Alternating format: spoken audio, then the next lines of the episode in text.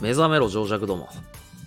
はい、どうも、スーです。この放送は30代から人生を変えていきたい人向けに生き方、考え方、そしてマインドについて発信しているチャンネルになります。ぜひ、いいねとチャンネル登録の方よろしくお願いいたします。ということで、今回は冒頭に触れました通り、目覚めろ情弱ども。えー、これについて発信していきたいと思います。もういい加減ね、見ててうっとしいよな、ほんまに。あの、今、SNS 上で賑わせてる情報詳細。なんか、なんとかいうプラットフォームがなんか、えー、システムメンテナンスになって、まあなんか無事にクリアされたみたいなんだけど、あのー、俺ほんまに言いたいことというか、まあ情報詳細なんて、はるか昔からずっとあることで、えっ、と、俺が起業し始めた2016年なんで今から6、7年前か、その当時からずっとありました。まあ多分知ってる人は知ってると思うし、えー、まあ知らない人は知らないと思うんだけど、あのー、まあ有名なね、当時有名だった情報詳細商材業界の人たち、まあほんま、詐欺師のクソどもたちっていうのは、まあ今一切表の舞台には出ず、まあおそらく海外で、えー、自由に、えー、好きに暮らしてるんでしょうね。いろんな人たちから搾取したお金を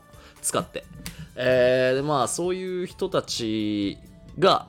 えー、ただまあそういう人たちも当時からコピーライティングっていうスキルだったりウェブマーケットのスキルもあって、まああと今流行ってるローンチ動画とか、ああいうのも当時から普通にありました。別に今の時代ね、SNS っていうものが普及されまくってきてるから、SNS で拡散力が身についたより多くの人たちの目に留まることが、えー、できるようになったっていうだけの話であって、別に当時からずっとあります。で、今だったらね、TikTok とか Instagram で、まあ、ビジネスだったり副業っていうものを調べて、まあ、その得た情報をきっかけに、まあ、なんかコンテンツ買っていくみたいな、なんかそういう流れもあって、まあ、昔よりかは、なんだろうね、情報商材とかも買いやすい値段にもなってきてる。まあなんかそんな時代にもなってるから、まあなんとなく手軽に誰でも手を出しちゃう。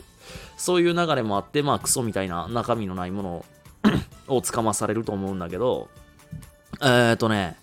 情報商材屋の人たちが、まあ、ここ最近ね、みんな口を揃えて言ってる言葉が、俺、すごい気に食わないっていうか、まあ、気に食わないは、まあ、彼らにとってはどうでもいいと思うねんけど、まあ、お前ら、担当直入によって絶対、担当直入に言って絶対嘘やんっていう、嘘つくなやっていう話なんやけど、業界の健全化のために僕たち頑張ります的なこと言ってるやつがいんのよ。もうほとんどのやつらな。あいや、業界の健全化ってほんまどうでもよくないって話で。いやいや、買ってくれた人たちとか、目の前のお客さんのなんか人生に影響を与えたりとか、何かこう稼げる系のコンテンツだったらその人たちが稼げるようになるとか、それで良くないっていう話であって、業界の健全が測っていくとか、別にほんまどうでもよくて、情報弱者の人たちってどこまで行っても、なんか今の時代だから、まあ分かりやすく、SNS のフォロワー数の多い人の発信がなんかすごく影響力があって、で、その人が紹介するコンテンツだったらなんとなくいいだろうっていう風に勝手に期待を抱いて、で、それを買って、でも手出しません。えっ、ー、と、やったけど、なかなか結果が出ませんでした的な。なんかもう、そんな、俺から言わした当たり前やんっていう話で、まあ、あいつらって結局、影響力というか、まあ、たかだか SNS 上の中で影響力ある者同士で、なんか、仲良し小良しで、まあ、お互いのコンテンツ紹介し合おうぜみたいな感じで拡散し合って、まあ、誰々さんに紹介してもらったから売り上げ上げるだろう、上げられるだろうみたいな、売り上げのことしか考えてないわけよ、結局は。業界の健全化って言ってる時点でもう嘘ってわかるやん、ほんまに。どうでもいいやん、ほんま、業界の健全化とか。クソやったらクソで廃れていけばいいだけの話で。あの、ね、よく飲食店とかでもそうで、美味しい店、接客のいい店、そこだけ生き残ればいいのよ。で、あのー、美味しくない店なんか潰れていったらいいだけの話やんか、別に。別に何もかわいそうな話を何でもなくて、至極当然のこと。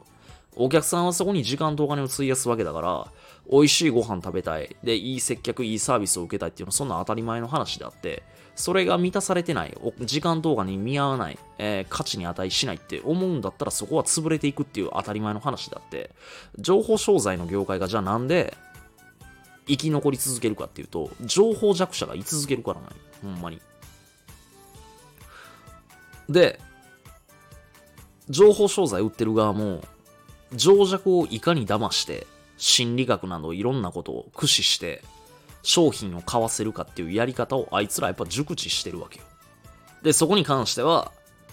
過去に情報商材で、えー、儲けまくって、今おそらく海外で自由に暮らしてる奴らのいい部分をパクって、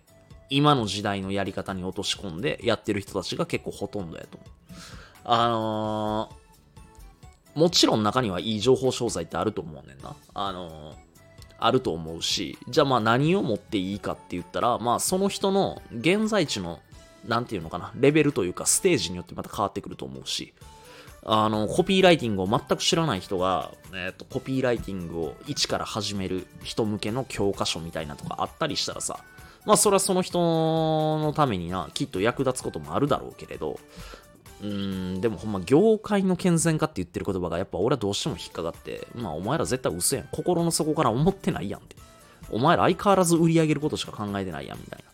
で、事業者として売り上げを考えるのは当たり前だし、稼ぐことから逃げちゃいけないとは思うんだけど、それ以上に、買ってくれる人たちの変化だったり成長で人生が変わっていくことそこから目を背けちゃいけないだろうっていう、うん、もちろん人生を変えるのも稼ぐのも行動するアクションを起こすのも買ってくれた人たちだけどでも、うん、それをいいことにじゃあお前らが売り上げだけ考えたらいいんかって言ったら決してそういうわけではなくうーんやっぱりねうん 嘘つくなよっていうそれが言いたいかな俺は一番でいつまでもいつまでもね、あの、なんだろう。情報弱者で居続けてる人たちも、いい加減目覚ました方がいいよって俺はやっぱ思ってて。まあ今回は、あのー、情報商材屋に対して思うことっていうこと以上に、俺はやっぱいつまでお前ら情弱で居続けんねんっていう話。あのー、ね、情報商材が安いからとか、えっ、ー、と、高額なコンサルとか受けるよりも、こっちの方が安いし、みたいな。手軽やし、いつでもできるし、みたいな。そんな感じで手に取ったって、どうせ安いからいつでも諦められるっていう逃げ道自分で作っちゃうやん、そういう人だって。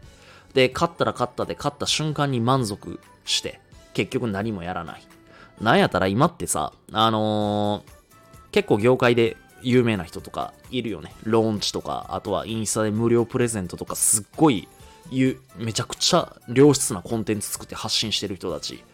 でもね、あの、情弱って呼ばれてる人たちってのは、残念ながらその、無料プレゼントすら目を通さないの。で、そこで発信していることすら実践しないの。無料でもらったにもかかわらず。